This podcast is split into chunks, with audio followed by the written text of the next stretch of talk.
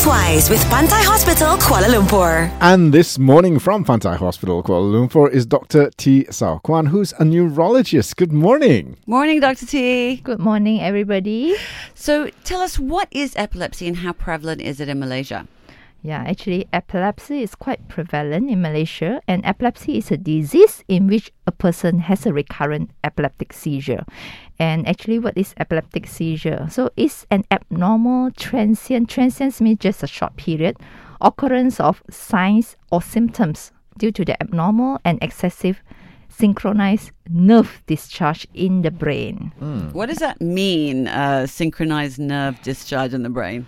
Actually, it's like an electrical activity Okay. that started in the brain that causing an abnormal movement in the body that we can see. Right, and it's completely involuntary, right? Yep, it's out of control. Okay, and what are the risk factors for epilepsy? So there are a lot of risk factors for epilepsy. One of them uh, is non-modifiable, which is the age. Mm. So those extreme ages, for example, like kids or elderly, are at higher risk of getting an epilepsy. And those patients with a positive family history of epilepsy, especially the first degree relative, for example, like parents, siblings, so those are higher risk of getting epilepsy, and some of the epilepsy actually are familiar. And other risk factor including dementia, history of childhood seizure, including childhood febrile seizure or what we call fever with fits, and also those patients with autistic spectrum disorder. Right. Okay, so it's genetic, I'm getting as one of the messages you're saying. Yeah.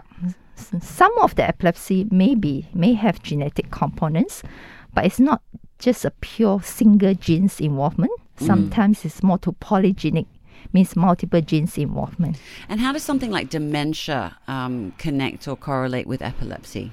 Uh, there's no clear explanation for that, but uh, most likely is the dementia causing certain degree of uh, structural damage in the brain that maybe precipitates the seizure. So, Doctor, a little early on, you touched a bit on um, who might be susceptible, but what are the causes of epilepsy? So causes and risk factor is slightly different. Causes mean what causes the epilepsy. Risk factor means who are more prone to get epilepsy. So causes of epilepsy I would divide uh, generally into two big category. So the first one is congenital. Congenital means you are born with it. For example, those patients with abnormal formation in the structure of the brain, brain structure. So those are patients with a uh, can ca- can have a epilepsy. So the second category would be acquired. Acquired means you get it after uh, you, you, you, you were born normal, but you get the disease later on in the life. For example, like brain tumor, stroke, you have a brain trauma causing injury to your brain, a brain infection, and autoimmune causes. Autoimmune causes means your antibody attack part of your brain, and also lack of oxygen to the brain, no matter what is the cause. Alcohol misuse and also metabolic causes. Metabolic causes actually including very low sugar or very high sugar, very low sodium level. There's some of the examples. Okay. Um, so, is it something that you can predict, assuming that you know that there's a family history? So, th- that would be an indicator of a possibility, but it doesn't necessarily have to present, right? Yes, you are right. It just tells us that the likelihood of an epileptic seizure is higher in those patients, but it doesn't tell us that the patient has epilepsy.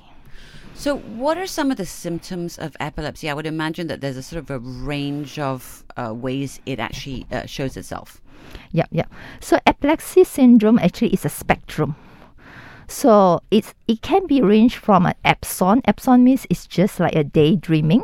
You just see like the patient is just like stop. Oh, like Daydream. phased out sort of Yes, thing. you're right. okay. Uh, from daydreaming or face out up to the whole body jerking. So it's a spectrum. So what are the symptoms? So that usually I divide into uh, at least two parts. So the first part, some of the patient may have aura. Mm-hmm. So aura is a typical feeling just before the seizure started. Usually it's a very unusual sensation, just started seconds to minutes before the seizure. Some of the patient may even able to tell the surrounding people that oh, it's coming, it's coming. Yeah. So what are those feeling? So those feeling include a sudden intense fear of unknown origin, deja vu. Deja vu means they just feel like the whole environment is very familiar to them. An unusual taste, usually it's a bad taste uh, or smell, and butterfly in the stomach, and also hearing unexplained music or song. Sometimes even they can have tingling uh, sensation of the body or even visual hallucination in which they see flashes or colorful uh, balls or butterflies. So those are auras. But for, uh, for the semiology, semiology meaning that the seizure per se, the patient may have an abnormal eye blinking, one side or bilateral uh, hands or leg shaking, abnormal position of the eye, either looking to extreme left or right or up, and posturing of the limb, abnormal posture, face twitching, stiffness of the limbs, and the patient may or may not be aware or may or may not be conscious of what is happening. Dr. T, a little earlier on, we are talking about, you know, the symptoms of epilepsy, and you were saying one of them uh, was almost like daydreaming. So, if it's so sort of subtle like that, how can epilepsy be diagnosed? Yeah, so epilepsy is not easy to be diagnosed except for those patients who has a whole body jerk that will be easier and obvious and everybody even family will just bring the patient to the hospital. Unfortunately there is another group of patients in which just daydreaming or some of the subtle symptoms. Some of my patients may miss the diagnosis for many many years and or else they may turn up in a psychiatrist instead of a neurologist. So to get the diagnosis of epilepsy I, uh, the neurologist or the doctor need to get a thorough history uh, by the patients and also the eyewitness, whoever uh, see the, uh, the, the, the seizure. And also performing a complete physical checking on a patient to look for any focal weakness, any one-sided weakness or abnormality. And also additional video or CCTV is very, very helpful to me. Right. So some of my patients may show me some CCTV of the seizure so that I can localize. I know that where is it starting from and whether this is a real seizure or not a seizure. And also the doctor usually usually is the neurologist. We will order extra testing, for example, like scanning of a brain to look for the brain structure, either a CT scan or an MRI brain, and also a electro encephalogram or we call EEG to look for the brain activity and also um, sign of seizure in the brain. I was just going to say, like, you know, when you take a CT scan, for example, yep. or imaging of the brain, yep how, what does epilepsy look like? Yeah, you can't really see epilepsy in the MRI, but usually what we want to look for is any structural abnormality that might be the precipitating cause or might be the etiology or the cause for the seizure. So certain features in the MRI, usually MRI is more much more sensitive compared to a CT scan.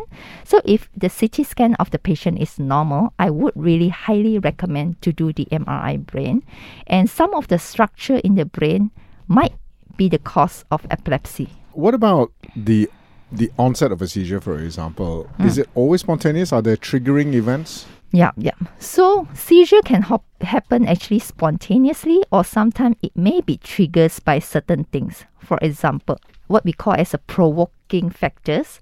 For example, if the patient has lack of sleep, if the patient has intense emotional or physical stress, or the patient miss medication, uh, I mean, it can cause a seizure, but sometimes for the first seizure, it may just happen uh, spontaneously as well. So, Doc, what uh, what different types of epilepsy are there? Yep.